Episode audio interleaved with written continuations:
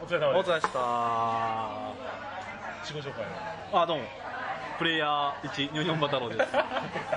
えーメインパーソナリティのミスターと申しまあーどうもどうもねこのままさかのコラボすコラボコラボこんなところでコラボここどこですかここどこですか大阪の難波のあナンバのサイゼリア下の サイゼ リアさっきまでねあのねお酒を飲んでてお酒飲んでてでその前は何してたんだ、その前はですかもうそれあれですよ今日何月何日ですかえー、9月の、えー2日ですもうあれでしょあれですね TRPG フェス惜しい惜しいおさっき大阪難波って言ったあナンバそう今ナンバ8でなんかやってましたっけ生八やってましたいやちょっと大阪の情勢あんま詳しくないからねライブとかやってなかったライブとかやってたの小袋とかなんかやってたところのがやってました適当適当今日はあれっすよボードゲーフリマボドゲのフリーマーケットいい炭のですねねはい第7回ね行ってきましたお疲れ様ですお疲れ様ですびっくりしましたよはオチ言っていいですかおえ落ち落ちていいですかお落ちどうぞ D&D を落としましたねここっすかいきなりいやもうすごいなと思っていやーねーめっちゃ使いましたねいやほん金まだって地元民より使ってますからねいや地元民じゃないからこそ多分使ってるんだと思なるほどねここでしか買えないから、まあでもフリマの良さってそこですよねうそうそうねもう正直ゲームマーケット行くよりお金使いましゲームマーケットはねまあこれはね帰りの辞書に言いましたけど、あの市場に流通する商品が結たそうなんです構多よ、いね、これから並ぶっていうのもあるんでまずちょっと我慢できるで様子見ができるっていうのもあるんですけどきないですよねそうもうこのだけこのこの場でこの値段っていうのはねこれフリーマーケットしかないんですなよんで三撃ユーロッパ買いそれで買ったんでしょ1500めちゃくちゃや円ねいやバカファイヤーさんに申し訳ない価格申し訳ないからですよでも僕ちょっと持ってなかったんであらで欲しくた欲しかったんですようんで結構売り切れてた時期続いてたじゃないですかで買う時期逃しててあで今日見つけたこれは運命の出会いやな今日運命の出会いをしまし今た日もんね運命の出会い俺45回繰り返してるんだよボドボドラボのくじでもこうボドラボのくじあれ何等かなまあでも上位賞ですよねレジスタンスのだからレジスタンスのフルセットもらうを1000円のくじ引いて当たっ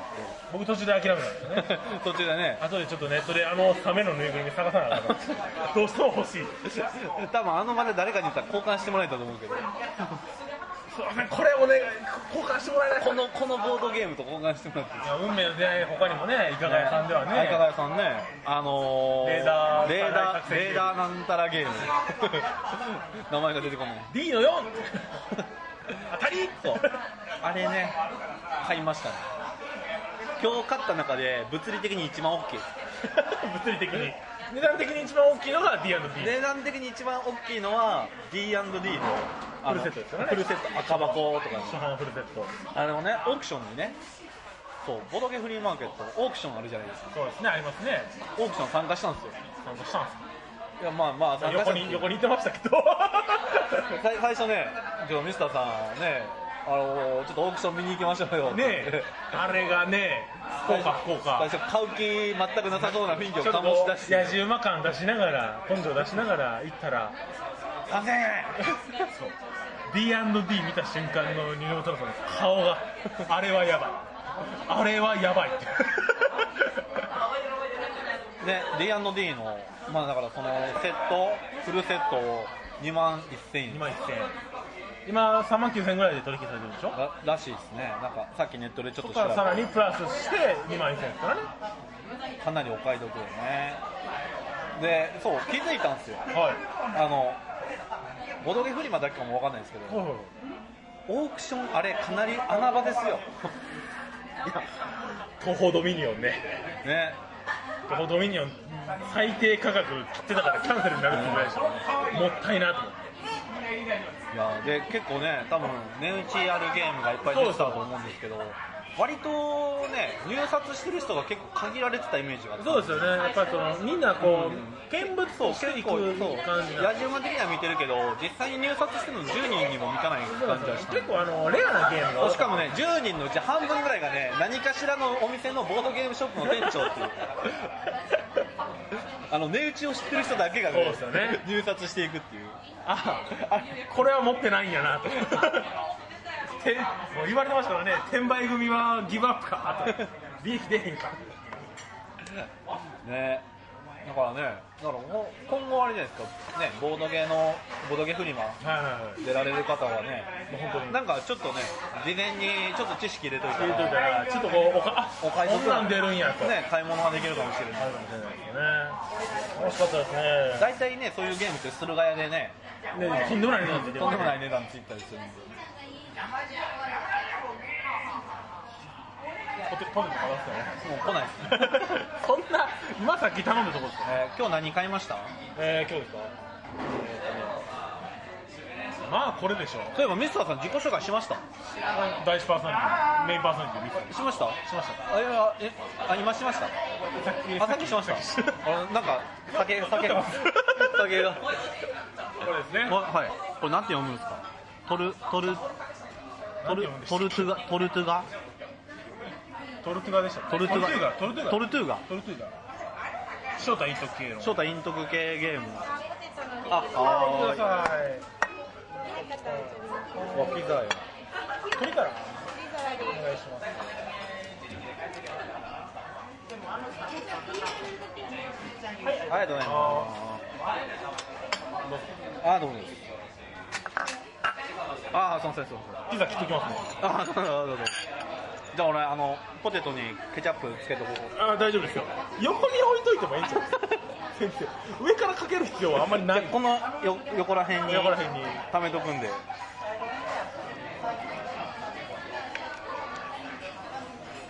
どうぞあれだじゃあ僕ポテトもらうんで二の股のあケチャッはいプであお願いします違う違うこの絞りかすの違方う違ういやもう皿に乗ってる方でえじゃあ何もつけずに食べます直すあなんかありますそれもよ最新かなとからしフレークああこれも美味しいですよ完全にサイゼリヤに来た2人だけじゃない僕らボードゲームフリーマーケットに行ってきたからねいやでもねいや楽しかったですねいや俺僕関西のはいあのボドゲ関係のイベント来るの初めてなんですよああ初めてだったんですかああそうですゲームマーケットもまだですもんねそうですね。ねまあそのフリマ自体も、はいまあ、今まで参加してなかったのあー関東の方あったですよねフリマ浅草のフリマーケで、ねット、浅草浅草もねタイミング悪くて行けないんですよ、ね。この間コミケと被ってたじゃないですか。あそっかコミケとかぶってたからいけなかったんですね、もう多分今食べたりしてるんで若干会話のテンポがちょっと悪くなりますけどねまああれじゃないですか今この辺で、はい一回あれじゃないですかお互いの番組聞いてる人と聞いてない人いると思うんですよそうですねでおそらく、まあ、同じ音声流すじゃないですかそうですねまあ、お互いの自己紹介軽くしといた方がいいんじゃないでそうですねすか。じゃあ、どうぞどうぞどうぞ。いや、どうそれは先輩からどうぞ。先輩先輩、い先やいや輩どう人生の先輩ぞ。いやいやいやいや、いやもうもうね、ポッドキャストの先輩あーあなんりで。が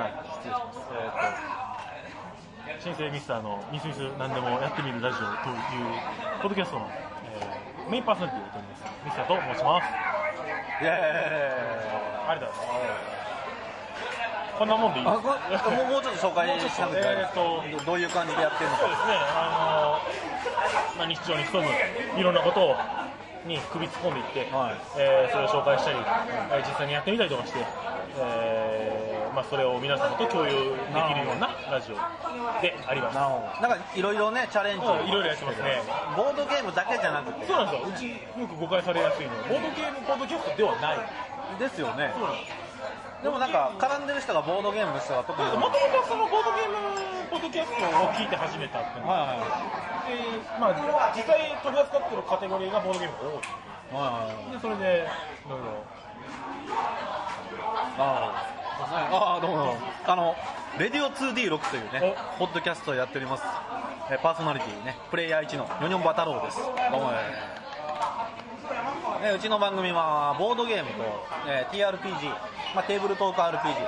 まあ、この2つをメインにですね、まあ、いろんな、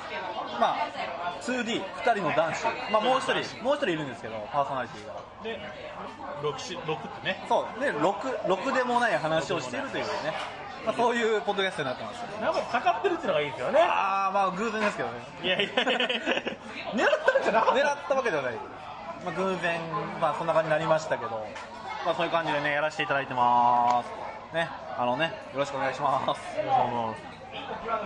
えー、だから僕ね、あのね、ミスミスラジオさんきっかけで、うちのポッドキャスト始まってるんですよ。でこれ改めて言いますけど、ほんまそれ恥ずかしいんですよ。で、もともと、ポッドキャスト自体は聞いてたんですよ、はい。結構。ね、まあ、ミスミスラジオさんも聞いてましたし。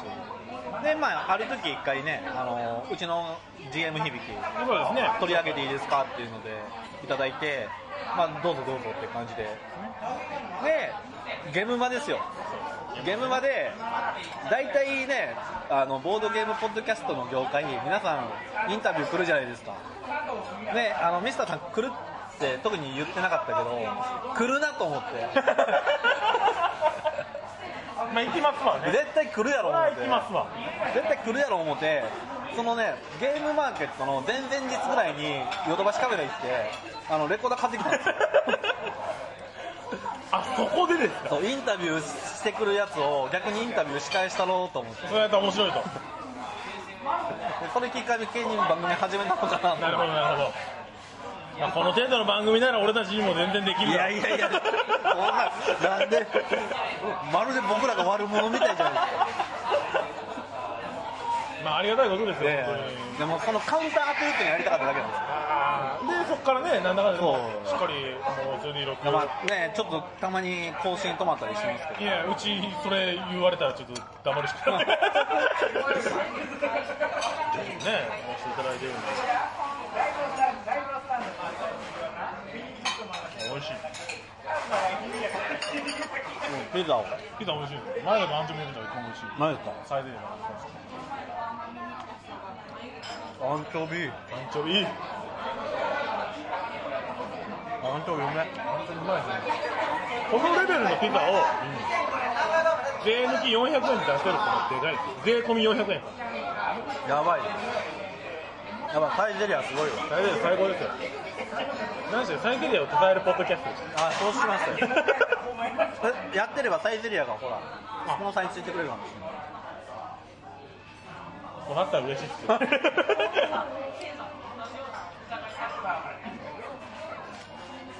え今日他にはどうですか、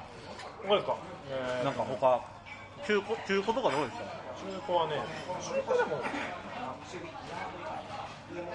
そうあのロイヤルターフですねロイヤルダーフあの競馬あのの競馬のやつあはいはいあの新しいバージョン新しいバージョンはいはいはい2000円だったえマジっすか2000円だったのミランスタックも売ってたんですけど値段的にちょっとうんこれはマニトゥマニトゥほうーどういうゲームかどういうゲームかはまだわからない記憶ゲーらしいんですよねはい増える音節間違えた人から出すのカード1枚ずつその音節が書いてあるカードを出していってでそれをこう記憶しながらこう覚えていくはいゲームなんですけどこれあのドライマギアさんドおーライマギアさんが出しててでちょっとこうイカさんにイカさんにもう手に入らんとイカさんにねこれは手に入らんと煽られてああ煽りイカさん煽り煽りイカさん あだから俺今日イカさん初めてお会いしたんです よあー言うてましたねイイカガヤさんメンツと初めて今日お会いしたんでああいつ行ったけどダメだったみたいな話はねあそうそう前回ゲームマの時にねあのイカイカさんがうちのブース来られてまあ来てくださったらしいんですあけどちょうど僕その時ねトイレトイレ行ってましたよ ー最悪のタイミングだよそうでそのタイミングでちょっと会えなかった今日はねお会いできてよかったですねめっちゃ興奮してましたもん声聞いたらうわいうわイカボイスやもんあのね、独特の喋り方とイントネーション。であれで感動しました聞きやすいですからね、あの人の声ねって。内容が入ってきやすいんでねまあ、そこでね僕はイカさんのとこでまああのひよっこ日和喜びよりもと、うもう買えなか前買えなかったんでと、とあ何でしたっけレーダー大作戦レーダー大作戦宝宝ですよ宝が出してる宝トミー宝トミーじゃなくて宝が出してる宝が出し2人用のねちょっとゲームをね買いましたよてるどういうゲームなんだろう多分あれじゃないですかこのね当てる魚雷魚雷多分魚雷ゲームだそとう思でうすよねいやあれちょっとねあれちょっと今度ちょっと番組でガチでやろうかなって見たいなねでも今日ね一日ちょっと振り返ってみますはなんか朝朝何時ぐらいに壊れ あと僕はいや遅かったですよあそう僕家出たのが早かったんですけたど、そこから難波でご飯食べたりとかはいしてでその後別に僕並ばなくてもよかったんですよ、はいはいそのあんまりあの何か目的があってきたんですあよ買い物でまあ具体的に欲しいのがずーっとあんまなかったんで、でちょっとこう、でも到着自体もう30分ぐらいだったんですよね、30分前ぐらいだったんですけど、まあ、あの会場のあの前で、あの受付っていうか、あの案内の人とか話したりしながら、で、来てる時間過ごしながら、だからもう本当にあの最後尾の最後尾について入ったんですよねはいはいはいあそれでも結構買い物できたできましたねおー今日今日どうでしたで今日って何え全部今日何回目でした7回目7回目です、 6回目って行かれました6回目行きました、6回目の復活のインタビューが僕の復活のアーティミングいはいそういやそうですその時とどうでしたその入りとなんかか増えました増えてましねた、多分だいぶ。場所って前回とは違った変わってますかあ、いや、一緒です。あ一緒なんで一す緒ですへー名前が変わっただけです。はいはいはい一緒です。ああそうなんですねでもね熱気がねすごいなと思って大丈夫。だから今日涼しくて良かったですよね。そうですね今日自体ね外は涼しいんでなんかもう本当まで暑さにならずにね、まあ、人混みの暑さっていうのはあったんですけど、そう中はねすごい混雑してましたけどまあしゃあないですけどね、ねあのゲームがあの値段でっていうのがあれまあば、ありますしねまあ僕もね今日はあんまり買う予定なかったんですけどとんでもないもん買いましたから ね。とんでもなく買ってますからねディアビ D&D と、ね、あれが出てこられたら困ると。あれはちょっと買うしかないかなねまあでも良かったですよね。あとほらボードゲームラボドクラムさんね、ね9時9時当てる、 9時当たりました、レジスタンス、フル拡張、あそれさっき言ったっけ言いましたねっき言っ。た 言いましたね。さっき言ったそういえば大丈夫ですか。あでもねペアーズこれですね。ペアーズのねあの5個セットのやつあるじゃないですかそのありますね。まとめセットのやつあれをね4000円で買ったんですよ一つあたりよ800円で書いてるんですよ。であすおよ得ですよ。あれ確かね定価やったら1500円1500円近くしてたはずなんであすごいこお得。れは掘り出しもんやな思って多いんですよね。そういう掘り出し物が。そうだからねだからだからこのタイミングでこの値段でしか買えへんって思うと買っちゃうんですよもうないですからね。次が。だからねゲームマよりかは本当に現場より怖い。危ない危な怖いいんですよ。あとね新作ゲームとかもね新作ゲームを出してるところは多い何ですよ箇所か。ここは発表の場でもある。えー、なんか僕もそうですね、だから11時、じゃあ、えー、と13時入場やったから、12時15分ぐらい15分ぐらいに来てますそねう来て、まあ、並んでて、で、そうだな、まあ、30分前ぐらいから列が急に伸び出したって感じですで、まあ、これスムーズに入場できましたもんね。できましたね。でもやっぱあれですね、あの次のボドゲフリマ行く人は、これはあの持ってってもらいたいものが、あのトートバッグ。やっぱり中古じゃないですか。まあ袋用意してるとこもあるんですけど、ないところもあるんないですとね。ころがやっぱ基本っていうイメージがあるので、もう持ってきた方がいいんじゃないかな。あと逆に多分大きいコットンバッグを作って売るサークルがあれば売れるよっていう。入り口の近くのところま で。うちでこのボドゲがカタンサイズが4つぐらい入りますよなるほを作って売れる出せば飛ぶように売れるぞこれ聞いてる人おじゃあ来年は僕らが って思いましたそうなもしみんな影響を受けて半分ぐらいのボスがトートバッグみんなこっちえコットンバッグ展コ示ッ会トンバッグ展示会になってんのそれね怖えないやそれでも面白いかもしれないそれはもう別のところでやるって感じそう多分ね売れると思うんですよありですねでねササークル側の視点から言うとザいやいテやンション違うな冬も出,、ま、出ますよねまあ冬出ますあ秋秋ああゲームゲームマーケット秋出ますね新作引っ提げて新作はクトゥルフのねあのシナリオ集ちょっと年末っぽいのを出そうかなって思ってます冬コミの方は出る冬コミも出ますよおー受かればキリキリ前ですそうあれは受かればなあの当選率ってどんなもんなんですか僕あんまわかんなどいっちですかげえーあとと冬冬ココミミのの方方でですすかうんいやまあ実際のところちょっとわかんないですけどあれのブレなんですよねわかんないですよねそうですねでもどうなんですか大手ねさんは当たりやすいとかって聞くんですよやっぱり多分まあ当選っていう単純に多分抽選をしてるわけじゃなくてだからこのサークルはあったらいいだろうみたいな感じででおそらくねある程度そのまあ他のイベントに出てるか出てないかとかなる多分そほういどうところも見てると思うんちょっとシビアなんですねでね多分あると思いますけどあとあれですねあのし前回のイベントで新刊出してるか出してないかはあそれはどういうふうに考えてるんででどうどうですかああそれは多分ね抽選に、すかはいはいまあ、有利になるかならないかっていうのがあるんですよあおそらくーまあこれは僕の推測なんでねもうだからいろんな推測を目にええお、なんかありました。いいいい阪神が勝ってるなと阪神勝ってるな阪神勝ってます。はい、速報、阪神阪勝って神ま勝っすて。ます投げたいですけどといいですね福留がいや、その情 報いらんやろ。あいらないですかその情報いらんや大丈夫ですろか、ポッドキャスト。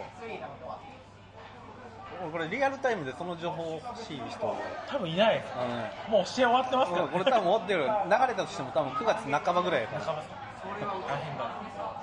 この頃にはね首位走ってると思うんでねえ言い過ぎましたごめんなさい嘘ですそらうなんですいやボードゲームフリマは良かったっすわ、よかったでしょう、ええあと川崎さんに会えたもん川崎さんに会えるとね会いましたでやかっぱねポッドキャストポッドキャスターとしてはねい僕が始めたのはボードゲーム研究室のあのルーツなんであじゃあねあの川崎さんのね冒険からそうですよ冒険ミスからねミミススミミススかかららねレンジョ次ツイルこの魂のつながりのようなどこに繋がるんだろうっていどこにつうながるかっていうこのねリレーをねでどっかでねいろいろねそうさっき飲み屋で言ってたのがやりたいことが多いって話ああはい僕もあるんですよおうななんですかなんですか聞かせてくださゲーム会をねいはやりたいんですいえねやってみじゃないですか今そうなんですよ寝ぼけたこと言ってんじゃねえ よ今思った顔もうすごい俺もぶち切れて今ぶん殴られそうになったんですけど音声だから好きな方好きなこいやとそんいやそんそんななってない あのいやあのね今一応僕2つ持ってうんます、は主催の方と DDT さんとはい調査でっていうのと、はいただあのうちの大学の近くにはいすごいいいレンタルスペースいはいはいもともとその築何十年かの古いボロボロのところをうちの大学の建築学部の子たちはが自分で設計から全部リノベーションへーしすげえてすごい綺麗な板張りの下の土間があって板張りのまあよ横3.5で縦が9メートルぐらいのまあ割と広いスペースのはいあのーところをレンタルスペースとして出してでそこが朝10時から18時まで借りて5000円なのいあめめっちゃ少ないですかめっちゃ安いんですよはで上がシェアハウスになっててでそのええ上に住んでる人がいるんですそうなんです上がシェアハウスでで下がイベントスペースとして貸し出してはいはだからすごいあの楽しく長屋で綺麗な感はいじでやらせてもらうでちょっとそこで借りていそこ狙学生狙ってるって感じそうですね学生向けのボードゲームイベントをやってみたいなと思ってただちょっとこう兼任するのがさすがに難しいんですよねなるほどに兼任ってなってくるとさすがにねちょっと限界になってくるとまあ一応これなんか聞いていいかわかんないですけあはいどは、いなんかボードゲーム会やってる目的とかそういうのあったりあありますするありますその僕の中ではその最初の一歩にしたいなって知らない人、うんはいはいあの全く今までボードゲームをやったことがない人たちっていうのが、まあ、うちの会をきっかけにハマってくれればいいなって、はまあ、だから楽しさを広めるためにああやるってなっちゃうもう完全自伝授業みたいそうですねもう、まあ、一応参加費は取らせていただいて、な、まあまあそ会れ場は費ぐらいそれは必要なんでですよやっぱり継続のために必要な費用だけは取らせていただいて、あとはもう楽しく、まあ、皆さんと遊べたらっていうのが、最初は本当にこれ、あげつけなこと言っちゃうと、あのうちの会でハマったことに気づいていただいだから僕も楽しいってことに気づいていただいたら、もうあとは自分の近場の会に行ってもらっても、なんだかんだ構わないんですよなるほまあ、もちろんそのうちの会に定着するような努力っていうのはしてますし、はいはまあ、楽しいようにはしてるんですけど、まあ、うちにもたまには顔出しに来てくれたらいいですけど、まあ、基本的に行くのは近場のゲーム会見つけて行ってくれるっていうのもありだと思うしプレイスペースに行ってもらってもいいと思うしなるだからもう最初の一歩を最高のものにしたいっていうその意識があってやってると思いますど今そのまあ主催してる、はいまあ、ボードゲームの、まあ、ボードゲーム会はの、いはいはいまあ、人数って大体どれぐらいなんえでーっすとか大体30弱ですねあ結構多いっすねえー、とあんま取れなかった時一回2回目が確か取れなかったのかな、はい2回目が教室取れなくてその時は15人20人かなにして15人ぐらいいたあでも結構多いっすねその時は調理室借りたんで、はいあの横で僕はベーコン焼いてました 自家製のベーコンをこうやって焼いて勝った人はそれが 食えるそうですよ来た人はもう来た人はもう配っていくんです僕の誕生日の時に、誕生日の時にあはいは誕い生日のゲーム会の時にへえこれいいですあじゃあ根本さんの理由っていうのはね理理由ですかうちがやってる理由ってのはもうすごい簡単な話で、まあ、僕がまず同人誌書いてるじゃないですかはいはいであの前買ってくれる人がよくやりたいんだけどやる人いな相いんだ手よがいないと。それがまず一番多かったであと、まあ、昔やってたけど、まあ、やる場所がないとめちゃめちゃ多いんですよ実はまあやりたいけどやりやれない人ってすごい実は多くてでそれを表立って声に出す人っていうのがすごい少なくてそうですよね。ハードルが高いんですよね。ねでまあそれをねあの、まあ、声に出して言ってくれたわけだしで僕としてもですよまあボードゲームを題材にして漫画描いてて、まあ、広めるだけ広めといてあとまあ何もしませんっていうのもなんかちょっと責任ちょっと。というかななるほど。なんか。ねあれかなと思ってじゃあなんかもううちでやりたい人がねやれないんだってうちきっかけでやればいいじゃんっていう感じでまず始めてるっていうだから本当に、割とその根本としては一緒のものがあそうるそ。うそう基本的には最初の一歩っていうか、そうそうまあそういうのは大事。だから本当に入会合うっていうのが初心者向けのボードゲーあムそ会うですじねゃなくだて。からうちなんかだとあの重げ禁止にしてたりするんであすよで、ねまあ、それも、まあ、さっき言ったのとちょっと通じんちょっと言ったかなさっきの飲み屋で言ったのかもしれ ないけどあ。 それ曖昧になってる。ちょっとアルコール前です。あのーまあ、重ゲーってやるじゃないですか、はいはいで大体ね1ゲーム3時間4時間ってやると一緒に遊べるメンツってその4人ぐらいが、まあ、回せて2回ぐらいでしそうですよね。ょね他にね20人30人来てるんだからまあまあその人だとまずね関わる接点がないね、っていうのもあるし、だからまず重げは禁止にして、基本的には、90分以上超えるのはやめてくれって言ったんですよ。ね、あとはまあさっき言ってた、まあ、ミスターさん言ってたように、まあ、そこでまあ仲間を見つけてくれとうんですそね。う、ね、ボードゲームだと、まだまだボードゲームっていいんですよ、あのボードゲーム喫茶あるじゃないですありますね。か、なんとでもなるんですけど、TRPG、問題は。人がねそ。ううち TRPG 会もやってるんですけど TRPG って TRPG 喫茶とかないから、なかなかできないです。まあ、やってるボードゲーム喫茶が、まあ、ボードゲーム喫茶でたまに TRPG やってるってとこあるんですけどなかなかやっぱりねあれ RPG は、専門っていうのはね。はいまあ、仲間がいないとっていうのがあるんで、まあ、仲間見つけてくれよとで、まあ、実際それでね仲間見つけてる人もいますし、まあねまあ、まあこういう感じでゲーム会やってますね本当にそうですよね最初の相手が見つからないと本当にハードルがね高いんですよあのね高いんですよねやったことがないものっていうに対して手出しづらいっていうのが出しづらいあでるすねでなんだろうその変えていくべきなのかどうかっていう問題を置いといてちょっと入りにくい空気があるじゃないですかうーんそう業界的に全多分ねくやったことが僕ならいもう入っちゃってるからわからそうなないんですけどなんだろうこう内向的なんじゃないかみたいな思われてる節っていうのはあるかもしれないまああるでしょうだかねらそこを変えていければいいかなと、まあ気軽になるほど最初の受付の時からもう本当に自然な感じで、うんあどうぞみたいな感じで言っていけば、緊張もほぐれて楽しくなるかなっていうのは、いやなんかまあそれと、まあ、まあ似たような話になりますけどじゃあ逆にまあなんかちょっと突っ込んだ話もっとなんかボードゲーム一般的にするには何がいいと思います本当に今メディアとかでもいろいはいろ取り上げられてその点でも僕ら何ができるかってななってるとうんやっぱりその僕今さっき言ったように学生向けのボードゲーム会とかでチラシを配布して、でそれこそここの長屋っていうのは人から見えるような位置にあるんですだから中で何やってるか分かる感じのなんで、まあ、ちょっとあそこ何やってるのかなみたいなあーあの興味を示すかな。これな中で何かやってるの分かるっての俺すごい重要だと思うんですけそどうですねお思うんですけど俺多分その中入るの俺難しいと思うんですようん結構言っても俺内向的な性格なんであなんかやってんなと思っても多分行きづらいなってのがあるんいっでぺん引き入れてしまえば簡単だから、その前に人を立たしておいて、はいはいあれビラ配って、こんなんやってるんですよみたいな、体験会みたいなのやってるんですみたいなこと、こっちから話しかけてあげると、割と、あそうなんだ、ちょっと話聞いてきますみたいなんか罠にはめるのはどう ですかちな、落とし穴で、ドーンみたいな。ななんたら普通のなんか喫茶店の看板出していて 入入ったら周りをまず取り囲んでやべやべやべやべやべやべイメージが悪くなるあのどうなんですかねその難しいですけどねそうだから入り口って結構なんだろううなしょうんまあ入り口って結構増えてきてる気がするんですよね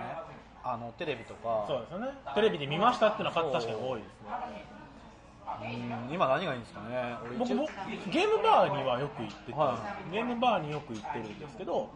あのそこのゲームバーっていうのはあのえーっとねデジタルゲームを置いてあるデジタルゲームがメインだったんですけど、はいはいあのそこがまあボードゲームもやってるってことで僕ら遊ぶんですようん遊ぶんですけどあのデジタルゲームをやってる層が時間空いた時に何とか突っ込めないかと思って、はいはいはいはいはいでこっちから話しかけてやるってのもいいんだけど、うんなんだったら向こうの興味を引いて向こうから話しかけてもらえる状態にしたいなと思ってうん考えたのが見た目が変わったゲームをやるはいはいはい例えばリフト1はいは例えばキャプテンリノといなるほどなるかなんか目立つようなこほど目立つしとあれ何やってるんだようん、でこっちに視線を向けた時にきっと見てあれですよね今で言うインスタ映えってやつそうですよねインスタ映えするやつ本当にあそれは確かに大事かもしれないだから見た目がすごい変わったゲームキャッチーなゲームをやって、うんこんなボードゲームって例えばこう人生ゲームみたいなイメージするかもしれないけどこんなものがあるんだよっていうのをアピールしてあげるうと、割とえー、ななんか変わったことやってるわん、うんだからなんですかねあんまりこの最初に進めるゲームとして「ハゲタカネジキ」とか、ああいうのを進めるゲームの人といるんですよ、うん、まあまあ俺っすけどまあでもあのいいとは思うんです、すごいいいと思うんですけど、そこでずっと止まっちゃうじゃないですか、うんだからそのずっとやり続けたりすると、だから最初のファーストインプレッションは最近気づいたんですけど、もうちょっとしたら、ちょっとこう変わったゲーム、見た目が変わったゲームの方がいいかもしれない。たあだそれが苦手な人っていうのももちろんいるんで、はいはいはい例えばアクション系が苦手な人にリフトイットとかキャプテンイエローとかやらせたシーンだったし、でそのメンツ次第ではそれこそハゲタカの餌食ってすごい生きるゲームだと思うしそうですねだからその辺は本当にだから相手を見極めてやるしかないとあなるほどね初手で見た目が変わったゲームってのもやるありかもしれないありかもしれない最近でもキックスターターでなんか出てましたからね、ビースト・オブ・バランスでしたっけ、なんかあのなんかアプリと連動して、へーなんかこんなんあるんですねあったみたいで僕、まだキックしてないんですけど、アプリと連動ってどう思いますあー、あれ難しいですね。難しいですよね。いやでもあ新しい試みだなとは思っ俺もて全然面白いな面白いと思うんですよ。あの例えば VR のやつとか。そうですよねアニメスの仮面とかであとはあとアルキミストなんかもアプリでそうなんかいろいろね調合表とかがあったりとかしてでも多分俺思うんですけど、アプリ落とすの面倒くさくないですか？ああ一票落としてしまえばそ果たしてこのアプリ何回も使うんかう。で結構なんか僕いろいろあのなんかゲームのまあ、面白い面白いとか面白さとかあとこれはなんで売れてるんだっていうのを意外と実はな見ててわかりますわかります実は見ててでじゃあ一時ほらあのコンシューマーゲーム売れなくなったじゃないですかありましたねあれなんでだっていうのもいろいろ考えてたりとかして、うん始めるまでにね手順が多いのってねやりづらいんですよそうですよねそうコンシューマーはそれがありますよねでもその点だからスイッチはほんまにこうあそうコンシューマーゲームは買って一人で、まあ、携帯機なら別ですけど、まあ、あの、なんだろう、友達の家にゲーム持ち込んで、うんみんなでコントローラー持ち寄ってやったりしてるんで、あの感覚に近いのかなと思うんですよ。だからそれをこくだから今までの面倒くさっていうのを克服したスイッチっていうのはその点があまあ良かったから今爆売れしてるのかなと思ってだからねだから俺も今スイッチで遊びまくってるんですけどスイッチは今ボードゲーム界のあれ天敵になるわってちょっと思っててそうですよね 本当にでそうもいやちょっとね面白すぎるんでそうだからねまあ、さっき言ってましたけど、ちょっとスイッチとうまいこと共存した方がいいんじゃないってそういでうすね。スイッチで、スイッチ対応のボードゲームとか出てくるんですよね。でも、でもスイッチが売れるのっていうのは、あわあれ分かったんですよね、その、ボードゲームの楽しみ方と似てるから、やっぱり。みんなで持ち、持ちをそ誰かが持って行って、みんなでやる時点でも本当に一緒なんで、えどこでもできるじゃないですか。えで、結局、ゲームの、なんか、まあ人によって違うと思うんですけど、やっぱりボードゲームとかアナログゲームで楽しんでる人って、まあ、一番何楽しんでるのかなって、多分、やっぱ人と人の触れ合いっていうそか、う、つながりっていうか。ね、その、まあ、コミュニケーションを、まあ、楽しくしてるわけで、ね、昔そのゲーム持ち寄ったっていうのも結局要はコミュニケーションの話そうですよね。うんだからそこをねちょっと取り戻したのが今のコンシューマー業界だと思うんでそうですよね。そこが結構売りだったボードゲームが、ちょっとこう、そうもうもっと頑張んないとおーすげえみたいになってるっていう。まあ、厳密に言ったら違うものですし、そうですその、どうこう一つ一つ違う点を挙げていけば違うんですけど、何かしら被ってくるところが多いし、うんでそれこそスイッチの方が目新しいし、メジャーっていうのもあって、その点が押されてしまうっていうのはまあ仕方ないですけど、でもねスイッチは新しいんですけど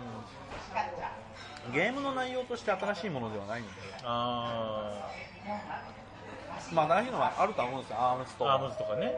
でもまあ想像つくじゃないですかもううーん、でもここの想像の枠を超えていくっていうのは俺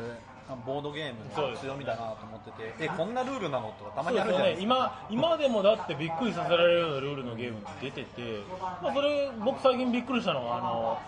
台湾のメーカーさんが出したパフューマーっていう、カードに匂いがついてるゲームほうほうがあはって、でそれは匂いを使ってくるっていうこれはねデジタルゲームじゃできないできないこと、今の段階ではできないことだし、でその発想できるって時点ですごいじゃないですか、本当に人間の発想次第でいろんな風に形が変わっていくのが、ボードゲームなんで、しかもその発想があったら難しい知識が、そのデジタルゲームよりはいらない、うんうん標準で出せてしまう、そうですね小さなメーカーでも出せてしまうっていうのが、それこそいろんなゲームが出てくる要因だと思う。はいまあなんかゲームのなんか本質的なところに話がちょっとずれましたけど、そうだからね、だからその新規でもっと、まあ、言ってもやっぱまだそんなに大きい市場ではないと思そうんで、うですね、まあ、広がってるのはいいどうやって増やしていくのかなってあとねやっぱりどうしてもね離れていく人っていうのは一定数いるんだよ、それは知らないと思ううんこれ引き止めるべきなのかは、いやただねその離れ方だ離れ方だと思うんですようーんそのの、まあ、いつでも戻ってくれる戻ってくる離れ方ってあるじゃないですかまあ、ちょっと忙しいから離れるみたいなそうそうそうけどまああ昔やったしまたやりたいなみたいなけど、ね、離れ方次第によってはいやまああれはもう飽きたしいいやっていうそっちになるとまずいなっていううんゲーム会がちょっとこう嫌な思いしたとかあるじゃないですか、まあ、我々そういうことないと信まじあたゲい、ーム会はねそういうの怖いですよねまあ、結局人と人とのつながりになってくるんで、あの嫌な思いをしちゃう場合っていうのはどうしてもあるとはまあねボードゲーム離れる人も多分大きな原因の一つは多分それあると思う人間関係でね苦手 だとかあなんか飲み物飲みあ物飲み物飲み物ねあいいですよあええええあじゃあいいですじゃあ誰もいな誰もいなくなる高齢化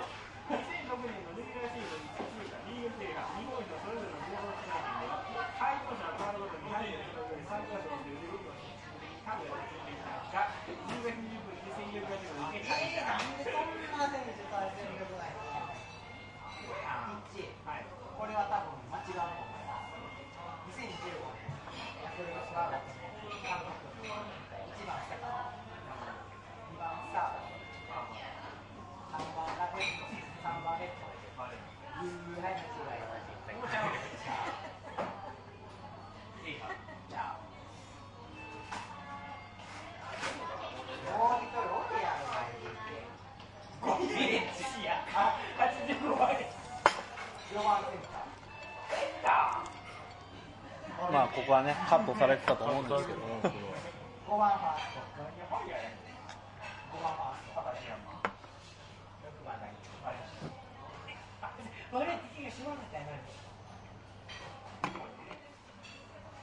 阪神勝ってます4対4対0で勝ってます速報が入りましたこもこがう全然わかんないんですけど野球って今なんか重要な場面に来てるんですそうですね優勝がかかってるパ・リーグはソフトバンクにマジックがつきセ・リーグは独走状態の広島を我らが阪神タイガースがじわじわじわじわと追い上げるのかこのまま引き離れ引き離されるのか今日広島どうなってるのかなどうなってるんだろう広島は勝ってるかやっぱ強いならしいです本当に好きなんでね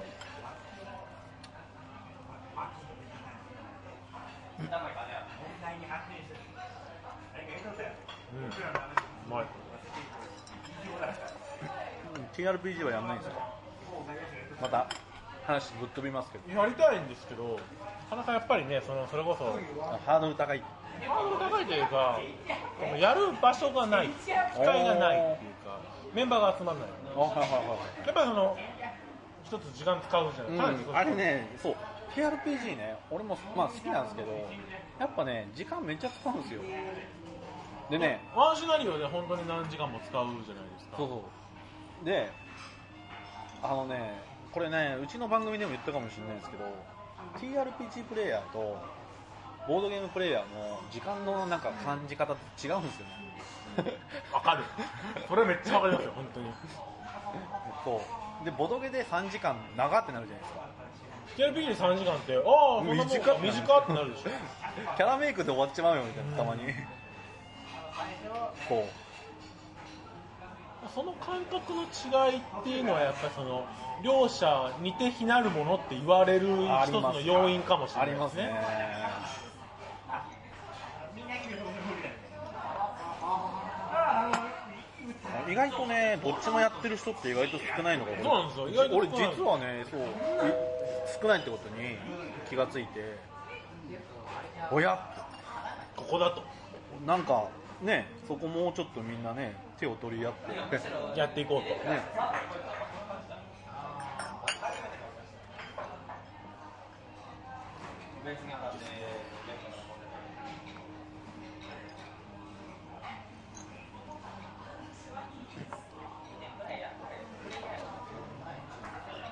本当に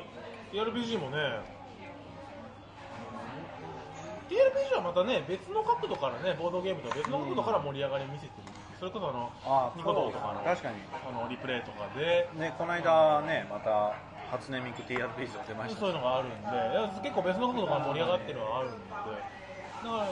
あの両方一緒のタイミングで盛り上がったがゆえに結構プレイヤーがかぶってると思われがちなんですけど、あーはいはでい全然実はそんなことなくてなかなか両方をやってる方っていうのは少ない結構イメージとしてはありますね TRPG プレイヤーねプレイヤーなんですけど実はね、女性多いんですよ実はあ実況者の影響でしょあた多分う そう多いんですよ多いんですよそうだからうちゲーム会やるじゃないですかボードゲー会と TRPG 会やるじゃないですか女子が一番よく来るのは TRPG の方なんですようーん TRPG やるとモテるで GM できるとモテるでおこれ売りになりませんかいやーあんまり売りにするの怖いです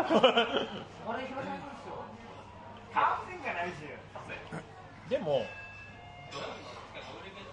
僕これは前から言ってるんですけど女性の初心者に受けるゲームって大体受けるのはいはいは初心者には受けるいなるほどあの女性って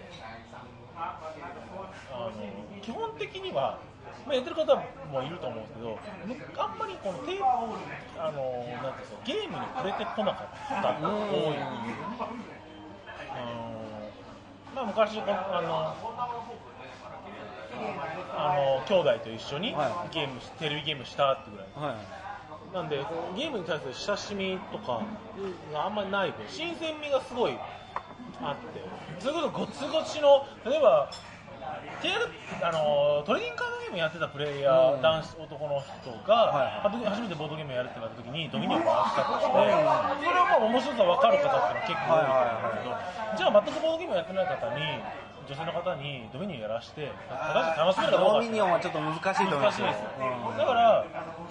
らでもそんな女性でも楽しめるゲームって考えると本当にそれこそ初心者向けのゲームになるんですけどまあ盛り上がるゲームが多いかうんら確かにゲーム性で言えば他のゲームより、まあ、僕はそんなことは思ってないですけど劣るっていう方はいるかもしれないですけどでも初心者の方々がそれぐらいで全然いいんじゃないかなもちろん最初にドミニオンやりたいって言ってる方がいるんだったら別ですけどそうですねこういうデッキを構築したりとかっていうのをややってみたいっていう向けの方がいるんだったら別ですけど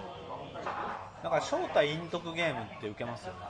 人狼っす人狼ジョン人狼の女性受けは半端ないですね怖いですね女性と考えるとね バカしないですからねみんな女性は人狼好きって言うもんな知り合いあでもうちそんなことないですあそうですかあの苦手っていう方あーまあまあまああのあんまりこう嘘ついたりとかが苦手な、うち逆にだから人狼は割と苦手な人が多くてはいはいあんまり人狼回らないんでだから前やった時に人狼初っていう女性が俺その時人狼だったんですよすよ、はい人狼だっけななんか裏切り者かなってなんかやってて語ったんですよお語語りで俺が占い師だみたいな感じで言ったらなんか隣の人も同じこと言い出してこの初心者の女性の人あがーだからね、なんだろうね、初心者がそんなことできるはずがないって言われて、俺、釣られましたよ、やられましたねや。られましたね、女性人狼強えよ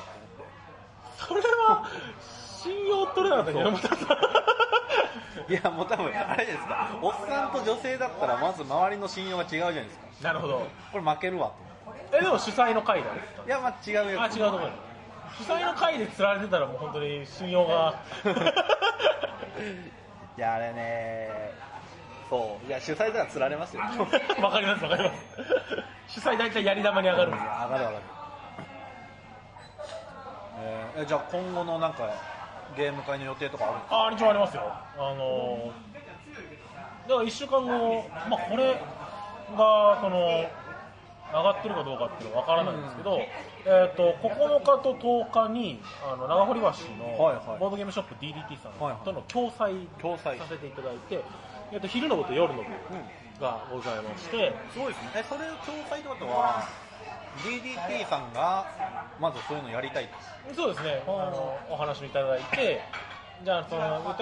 店舗でその店長やってるから、は見いれないんですプレイスペースあんまりはいはボードゲーム会をやるにしても初心者のアメンとかそこまで見切れないんだよとでそうなった時にその誰ちょっと今僕もその時ゲーム会始めた頃だったのでなんだったらうちでもやってくれいはいはいはいはあ分かりましたよっていう感じで始まってでへ昼ー今回昼5回目ということで節目の回、は半半分の節目の回なんでいもう5回5回すごいですねまあ大体1ヶ月に1回ぐらいなんですけど計算でだから、えー、と昼の部は僕ちょっと出れなくて、はいあの9日の昼から、ごろくえー、と17時まで、えー19時までだったかな。へが一応で夜の部が今回ありましえてはい朝の6時ま朝の6時で店舗の中ですごいっすねえ何時か何時確か10時とか11時だったへ閉え店の時間へ7時間夜中ゲームをやるえもう結構希望者集まってるんですいや、まだなかなか集ままらだないですね、まあさすがに時間が時時間が。でもすごいですねぜひともね、あの関西でこれ聞いてる方は。ぜひ多分、米山隆さんね、あの、あさってにはね、これ上げてくれると思 うんで。あさっていやどうかいやなどうかな僕多分、これ上がるの10月の初めと か。でももうそういうのやるっていうのが一つと、はいはで、あともう一つは、その1週間後のはい17日に、 17日日曜日ですね日曜日はいえっ、と、いつもの場所で、いつもの場所というのはえー、と大阪の、えー、と大正会館大正会館はいで、えー、ゲーム会をやらせていただいて、これはでちょミっスとミスラジオのミスミスラジオのゲーム会ですねは、えー今回ちょっと趣向を変えさせていただきまして、いつもだったらその60人収容のところで30人入れるって形にしてるんですけど、今回はちょっとこうちょっと小さめの会議室、えー、20何人収容のところに、えー、1つと、はいあともう1つ和室を和室は借りてまして、い2つ借りてるそうなんですよ、2つちょっと部屋、い今までの部屋はその会議室を2つ借りて、そこをちょっとパーティション区切っても取っ払って、1つの部屋にしてるっていうのなんですけど、これ全然違って、1つ、2つの部屋を借りて、1つが和室。で、和室の中で、ちょっとこう、2人用のゲーム専用部屋にしてみようかな。なかなかはゲーム会でこのままアンケート取ったんですけどアンケート4割以上の方がそのボードゲーム会で2人用ゲームは回しづらいいうん感じてる方がいました、まあ、それこそガイスターとかになってきたらそんなに時間はかからないんですけど、ただそのバトルライン以上になってくると時間を結構大きく取ってしまうあのでゲーム会でそれをするのはちょっと広げるのは他の人とも遊びたいしどうなんだろうみたいななるほど相手の人をずっと拘束しちゃうんじゃないかと思う方もいらっしゃるとのことなので、ちょっと試験的に一遍あああはいの企画部屋っていうのをやってまあみ面る白そうですそうですよね米山太郎さんもうちはですね9月の17日なんか聞いたことあるんですけどな17日は日曜日なんです日曜日に、はい、どちらでなる新宿のおう方のですねレンタルスペース借りましてほどなるほどボードゲーム会やりますああはああれ17日17日聞いたことあある昨日なだよこれ同じ日っすね同じ日っすねっすねこれカレンダー見たらというわけではいというわけで、ね、我々我々お互いのゲーム会でコラボ企画コーをルねキックをねやらせてやろうかと思っています17日の17日まあ今のところはガイスターのねそうですね今のところはあのお互いの回でガイスターのナンバーワンを決定して、えー、と時間を合わせてオンラインを使いガイスターで対戦をするというあの、あのーこれ思ったんですけど、はいまあ言うたら自分たちの回ではいトップ決めるじゃないですか、は結局僕らの試合になったらどうしますい いやいやおお前ら勝手にやれよって言われそうだけど そうなんですよ今ちょっとオンラインで、ボードゲーム対戦をそうだからねまあ面白いんじゃないかなとね、そういうのね、なんだかんだこう、そうですね、あの、まあお互いねほらあのー、大体関西と関東600キロぐらいあるんですけどここをね、この距離をねつないで、このつないでボードゲーム会、同じボードゲーム会で、こう、返したり、返したりバトルまだねお互いのね番組もねアピールになりますしっていうのを考えてるまあ今企画段階ですなんか、実際ちょっと蓋を開けてみないとねそう、ちょっとまだわからない。ちょっとオンラインじゃこれ 難しいんじゃないってなる可能性もあるんでリフトイットとか。リフトイットはね、でも V VR とか使えばいいけああありかもしれなどリフトヒットできますよいえでもお題が俺分リフかトればヒット遊んだことないんですあよ本当ですかめちゃくちゃ面白いですよマジですかめちゃくちゃ面白いですよ本当にそれオンラインでできるもんですかあれはもうちょっと顔と顔が近づき合ってお互いの息を感じながらやるゲームなんですそういうゲームではないじゃないじゃないそういうゲームではないそういうゲームじゃないんです僕ら深夜2時にゲームバーで男2人でリフトイット途中やって て途中でやめましたから やめたのかよ我に返ってこれ違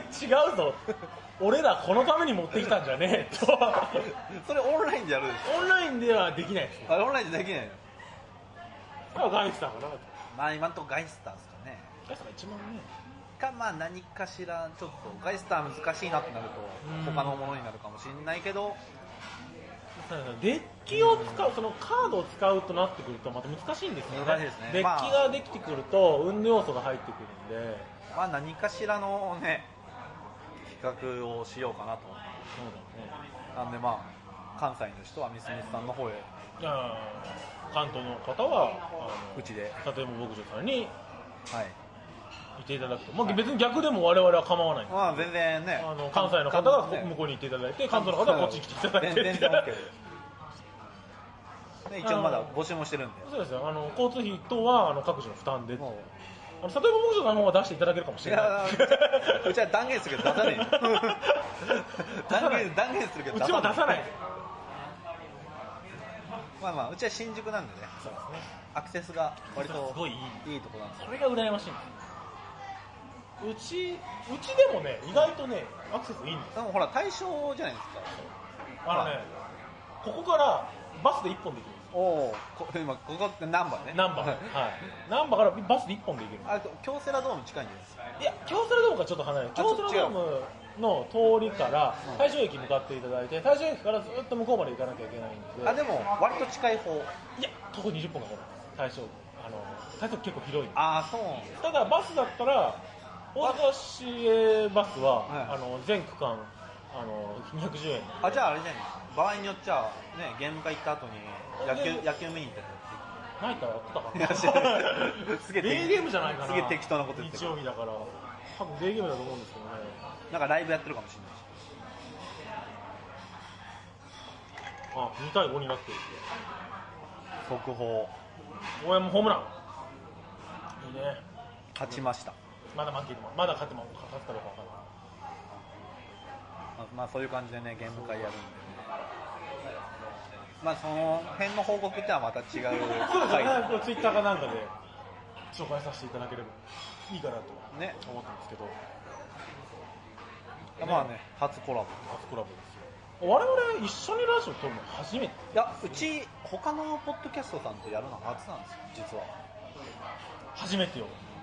初めてを奪ってしまう初めて奪わ れて花は散るあのやだななんかの言い方対面で撮るのはね対面で僕あんまないあですねそうインタビューだとねまた違うんですけど、まあこういうふうインにタビューはまたねこういうふうにコラボするっていうのはなかったんじゃないかな、まあ、いや基本的にでもスカイプが多いんで、はいはいはいでもうちも対面でやるっていうのはあんまないですしっかり対面でやるっていう言葉もあんまよくないなん別に僕は言ってないですけどね僕は何も別に言ってないですそけどこに武部さんいるとねああちょっとやめ下ネタぶっ込んでるんですよあの人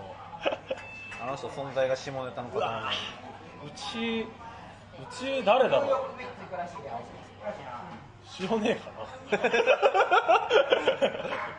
ああもう言ってたあんま言ったら怒られる怒られるじゃん怒られる怒られるのカットはしませんよカットします僕ももうカットしたら「ここ何言うたんやどうせ私の名前やろ」って言われるそれピーピーって言われるピーって入ってるしピー君でもいいかい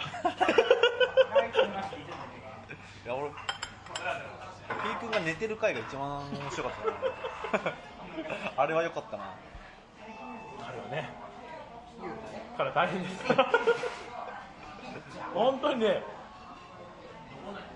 あ寝た わちょっと寝言言ってんのが面白おか前ったねおきれいって笑スカイプ上でったなあれは面白かっ1回じゃないですかた。あらねれ、一回じゃないですか。 2回ぐらいやってる気がする確かこいつ寝やがったな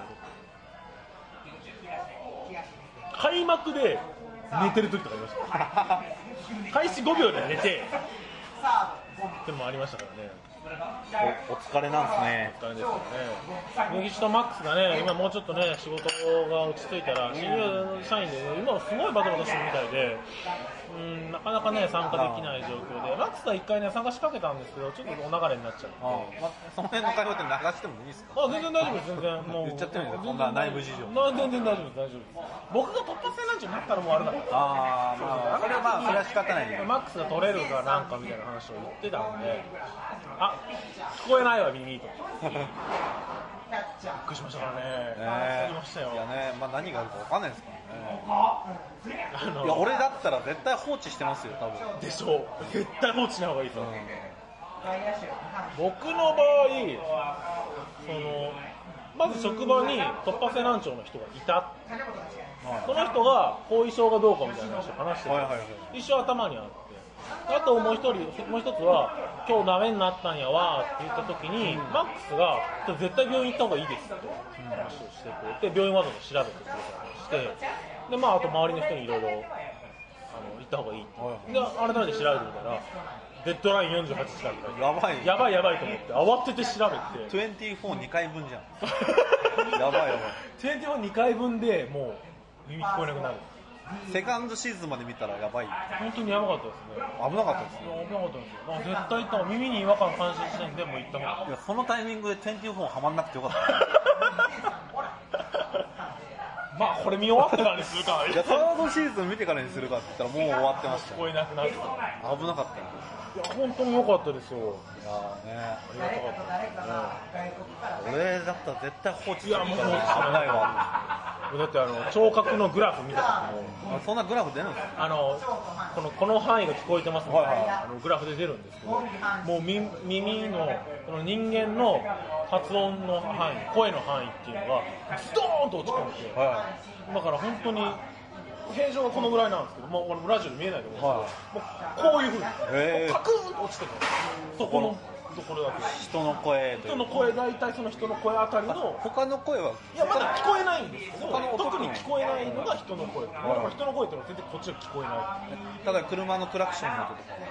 一応その大きな音だったら聞こえるのは聞こえるんですけど聞こえづらい聞こえづらいだからこっち塞いでたら多分普通に歩いてたら事故してるってぐらい全然周りの音がなんかもう全然まあ全然話変わることはないんですけどうちのなんか祖父もうじいちゃん、もうまあ耳遠かったんですけどこれ全然関係ない話でも本当申し訳ないんですけどあのうちのねあの家族というかまあ俺とかの声はまあ聞き取りづらいにしても聞こえてるっぽいんですけど、うんばあちゃんの声だけわざと聞こえないふりするんですよめっちゃ一番声でかいのばあちゃんなのに全然聞こえないふりしててなんか夫婦間の闇を見たまあ全然関係ない話でしいやでもありますよでもありますよ僕はあのなってしばらくして全然回復した時でもあのちょうど左側にいる上司のあの指示が「あすみません聞こえないです」聞こえないです僕はあのあの国から難病指定されてるので聞こえないですてめえ発倒すぞって怒られてたまあそういうのありますありよましたよね全然関係ない話したんですそんな感じでおもう1時間超えてますから、おめね、っちゃねしっかりとりましたおねしっかり撮りましたね1時間だったらうちはまだ普通ぐらいあそうですよねうちは結構長い方なんでそううち大体ね30分40分から50分目安ではいはいはいうちなんか詰め込みたいのを詰め込んでると1時間超えちゃうって感じですいいことですよいやいやあんまり喋りすぎるとまとまらなくなり始めるああもう人数が多いんでなるほどなるほ基ど本的に3人とかでやってると詰め込みすぎるとあれもこれもってなって長くなるんでわかるうちもうまとめるのをもう諦めてるんでそこじゃないとそうだから絶対聞く人によっては全然話まとまってねえし聞きづれえよってなるんですけどまとめらんないなと思ってわかりますそれはわかります僕なんか4年ぐらいやっても全然まとまってないですえ始めたのが大学2年の4月とかだからからもうそうか1年2年3年もうすぐ5年かえおー大先輩じゃないですかいやいやいや全然やってること全然あの後から始まったポッドキャスターに全部回数追い抜かれてるんでえ月1ぐらいの更新ですからね今えいやさいいや最近あのまたポッドキャスト増えてるじゃないですかこれ更新回数おかしくないですかいや多いっすおかしいでしょおかしいですよなんでみんなそんだけ取るネタこがあるこの間始まったのにもう30回超えてるところとか、ねえ僕らボードゲームそんな実は好きじゃねえんじゃねえかこんな喋ることみんなあんのに僕らこんなに喋ることあんまなくてしかも僕なんかボードゲーム以外のネタも喋ってるのにこんなにネタがないって大丈夫かなと思っいてやだいぶうちもほら AV の話とかしかしてないから大丈夫あれあのボードゲームと TRPG の番組でしたよねあのまあ基本的には、だから基本的にはなんで、ほら、脱線することもたまにはありますから、でも、ちゃんとね、タイトルは重要だっていう話にまとめたんで、AV もボトゲーもタイトルは重要だよって、僕あのサディさんが出てくるあのゲン生の回が一番好きですあはいはいあはいの回がすごい好きでえーサティさんが出てくる、サディさんが出てきてあのプレゼントされて嬉しいものをあれね、現金って あそうそうなるよねっていうそうですあのね、あのサティさんっていう人がね、いるんですけど、通りすがりのゲスト。通りすがりのゲストをフラッと現れてあじゃああの時ね、あの他の、まあ、家のところに、はいはいはいあの武部さんと俺ら3人でスイッチしに遊びに行こうぜって話をしてあ言ってましたねそのくだりでなんかやってましたもんねて、でそのなんか待ち合わせ時間に来たんで、なるほどそしたら撮ろうとドローいいですねうちもなんか誰か現れないかとな突然家に有村架純が来て あ、それいいじゃないですか。あの頭おかしなったんかと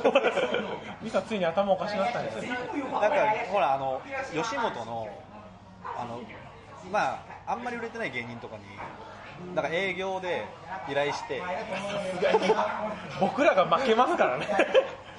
喋りのプロですからね彼らうちらねあのあでもこれこれ放送で流すとダメだなあカットしますよわかるんですかこれちょっとねまだ溜めてるネタなんであカットしますうちらねゲストで呼びたい候補が一人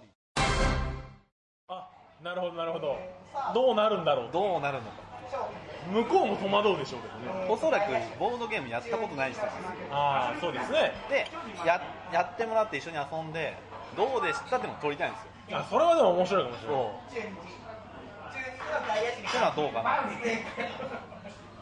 ありですねそれ面白そうですねでネタとしても面白いじゃないあるなあう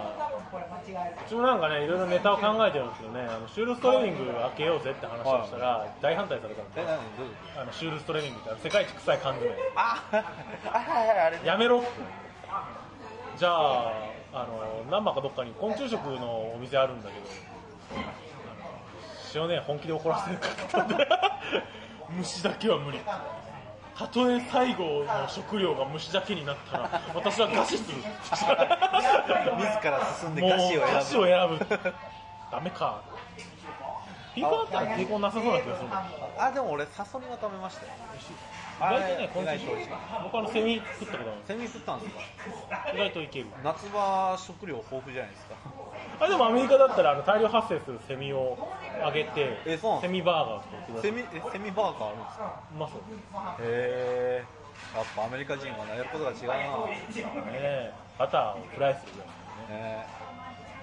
いやいなんかネタがなくなってきました ねセミ食う話になってねー いや多分話したらいつまでも話している、つまでも話してるまあ、この辺でこのね辺でね切りますかそうですねじゃあ本日はお疲れ様おでし疲たれ様でしたねままたたまたあの大阪来ますんであありがとうございます来週ぐらいに近い 近いわあうちのゲーム会に来てくれるわけではないいやいや遠いわ遠いかまあ600キロです600キロあるから今日も走ってきてるのよ走ってきたんですかあしか東京からもはい涼しい顔してます まあ気温もね涼しくなってきたかもらう最後の方滋賀県あたりでさらに流れ出して 滋賀県からですかいやそろそろやばいな早くないですか早くないですかまだだいぶありますよ滋賀県からまあさらにが流れ切り何は回ループせなあかんねんってなるからさなんとか間に合いましたけど 終わりどころが見つからないあそう終わりのこと思い出したんですけどまだこれまだ続けていい終わらないです全然か大丈夫ですあのねうちの番組終わりの挨拶決まってないんですよあまだ決まってなかったでしょそうこれね今募集しててまだ来てないいやまだ一昨日ぐらいに募集しだしたんでなんかでもなんなんかないかです言うてたって話しませんでなしんかミスミスラジオとお別れの挨拶ありましたたないんですよなんか欲しくないですかなんかうちはそほのらコラボドさんだったらチャオチャオとかあーうちはあれチャオチャオあれすごいいい挨拶だなと思ってバイバイって感じですかねちゃんと意味もあるしゲームとかかってるしあれやられたなと思ってちょっとなんなん数年前に戻ってチャウチャウパクリチチャャオチャオパクりたいはい 早く始めて1日ぐらい早めに始めてチャオチャオだけパクりたいえー、なんでそのネタみたいなかぶったみたいなうちなんかかぶってるあのただ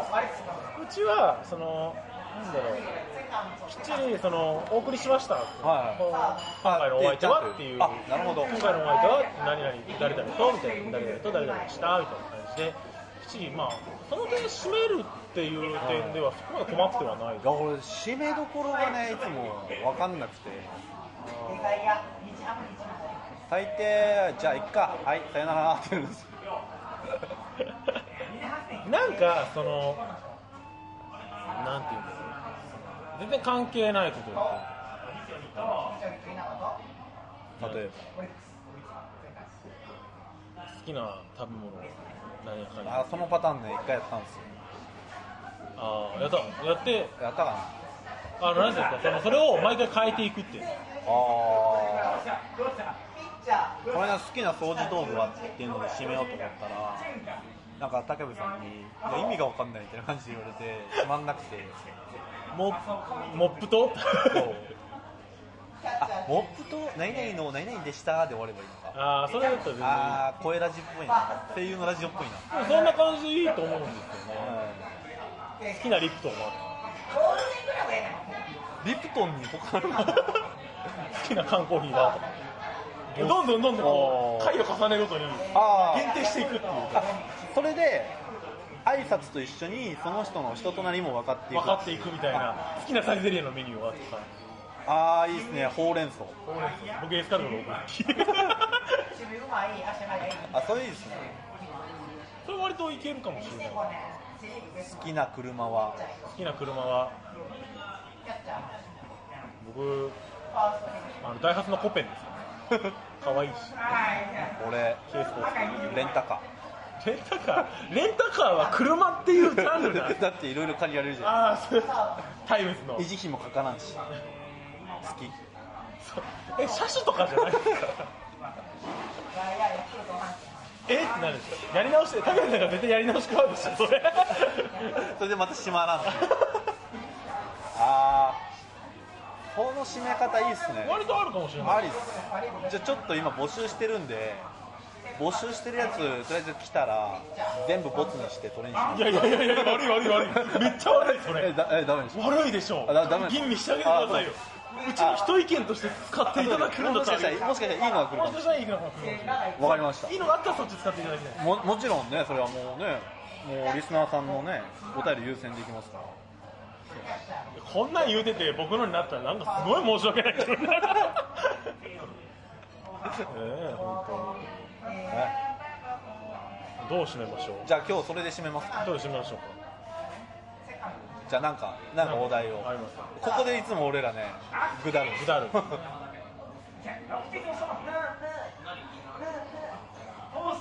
好きなボードゲームまでいいんじゃないですあかもうこれ普通こじゃないですかあまあ一発目だしこは一発目だし好きなボードゲームめっちゃ定番ですけどいいですかどうぞじゃあ好きなボードゲームはカルカソンヌのヨニョンバ太郎とえー好きなボードゲームはリフトヒットのミサでした。散々言うてのみたいなね。ではさようならだから